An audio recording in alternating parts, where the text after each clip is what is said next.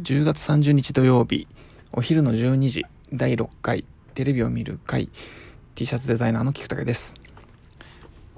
えー、明日はいよいよ、えー、ハロウィンと衆議院選挙ということでで渋谷が、えー、ね、え緊急事態宣言が終わって、えーと、飲食店の、え営業時間の短縮なんかもなくなって初めての日曜日ということで。で、2年ぶりのハロウィンということで、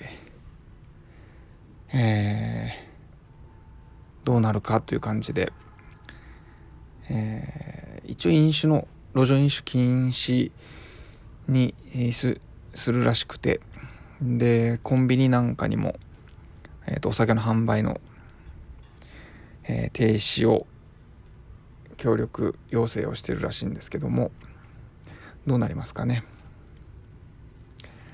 そうそう。でなんかあのー、こっちはあんまりニュースになってないですけどあの川崎のハロウィンは今年で今年で終了というかもう今年はやらないと。で去年もコロナでやってなかったのでまあえっ、と12年前のやつで、えー、終了と。これなんか24年続いてたらしくてすごい昔からやってたんだなというね。うん。まあね、なんか、途中まではこうみんなで仮装して楽しい感じもあったんですけど、最近は、なんかね、特に渋谷なんかは若い人が、なんかうわーっと集まって、なんかね、お酒の、まあ、それ、それこそ軽トラの横転させたりとか、飲んで暴れ、なんか暴れて、えー、暴徒化するみたいなね。感じになってきてあそそうですねなってたので。まあああいう都会で何かやるっていうのはちょっとうん。なんか潮時なのかなっていう感じはしますね。はい。それで今日は、えっ、ー、と今朝見た、えっ、ー、と週刊ニュースリーダーテレビ朝日の週刊ニュースリーダーの中からえっ、と3つ10位の木下、えー、文子都議免許取り消しへと1位、えー、K さんと眞子さんご結婚を軽く触れてで3つ目に、えー、明日のそう、あのー、衆院選の話題を、えー、時間が許す限りやって終わろうと思います。はい。で、えー、1つ目、えー、10位木下富美子都議免許取り消しへ。っていう見出しを見てまずえっと驚いたんですけどもちょっとこれ僕チェックしはなんか漏れてたみたいでえっ、と2日前28日のお昼の、えっとテレ朝のニュースでやってたみたいでうんと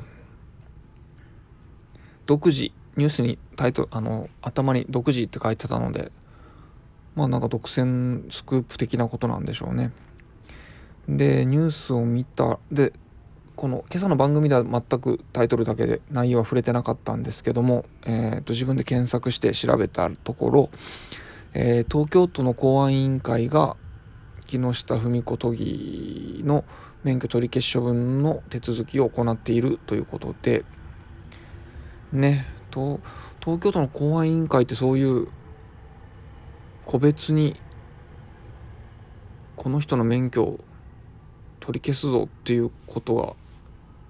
ねできるんだなっていうのを初めて知りましたね。うん。まあこの木下富美子都議もあうん当てに、うん、選挙の投票えー、投票日の前に無免許運転してで当て逃げ事故して逃げてとかでその後もずっとあのーえっ、と、都民ファーストの会は抜けて、自分で、なんか何でしたっけ ?SDGs の会みたいな。ね、これもまたふざけた名前の会派作って、で、議員の座に居座り続けて給料だけもらってると。で、議会には全然出てきてないという、ちょっとね、ひどいんで、この人もちょっと T シャツにして残さないといけないなとは思っています。で、えー、次が1位の K さんとまこさんのご結婚ということで、まあこれは今週の一番大きなニュースだったのは、うん、間違いないなと思うんですけども、えー、っと、うちでも T シャツを出してて、えー、っと、TBS のニュース23さんに紹介してもらって、で、その他にも2件ほどテレビの取材入ってて、うんと、明日は、えっ、と、アッコにお任せに、まあこれも本当はね、言っちゃダメなんですけど、Twitter とかには書けないんだけど、まあ、ラジオだと、かなり聞いてる人少ないので、なんか自由に、ね、Twitter には書きたいけど書けないな、みたいなことも喋れて、まあそれがラジオの良さかなと思うので、喋っちゃいますけども、はい、明日のあっこにお任せの、あの、大きなパネル、見てる人は知ってると思うけど、大きなパネルに、の中で紹介されるかもしれないということで、はい。まあ、もしよかったら、えー、見ていただけたらいいかなと思います。それで、えっ、ー、と、3つ目のニュースが、まあ、あれ、えっ、ー、と、週刊ニュースリーダーだと2位、明日、衆院選ということで、で、週刊ニュースリーダーでやってたのは、香川注目の選挙区ということで、香川1区。ここがね、面白いですね。自民、えっ、ー、と、三つどもえで、自民党と立憲民主党と維新の三つどもえ。で、えっ、ー、と、自民党と立民が、うんと、前職で、えー、今回で7回目の対決と。で、自民党は平井、平井さん。えっ、と、デジタル大臣で結構よくテレビにも出てたので顔を知ってる人は多いかと思うんですけども。そうそう。でこの人はね岸田派なんですよね。なんといっても。で岸田さんも応援演説に入ってて何としても勝ちたいと。あそうそう。でえー、っとで、えー、立憲の方が小川さん。小川さんも前職でえー、っとこの平井さんと小川さんは過去7回、えー、戦って5勝1、えー、っと平井さんが5勝、えー、小川さんの方が1勝ということですね。でこの小川さんの方はそこまで知名度ないんですけどもあの去年映画化されててあの、えー、これが17年間彼の政治活動を追い続けたドキュメンタリーでタイトルが「なぜ君は総理大臣になれないのか」というタイトルでこの映画のタイトルは割とね、話題になってたので、うんと、先日もラジオで町山さんが、えー、なんだっけな、お昼の、えー、っと、玉結びの、うんと、アメリカ流れ物で、ちょっと触れてたので、えー、ご存知の方も多いかと思いますけども、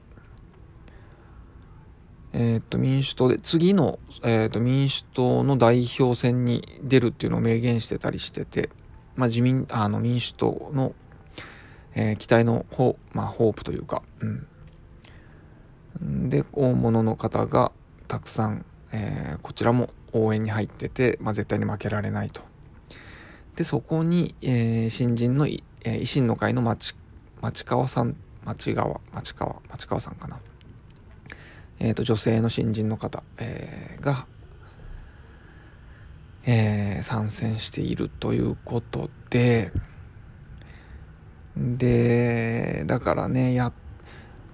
今回は割とその、立憲、野党、野党が、立憲民主党と共産党の、あの、野党の共闘ということで、や候補の一本化をしているので、まあ、自民党対立憲民主党っていうのがたくさん見られるんですけども、一騎打ちが。で、これでややこしいのが維新の会が立ってるとこですね。えっと、うん。この香川一区もそうなんですけど、これか、あの、維新の会が立候補する、立つと、うんと、保守、保守、保守層の票が、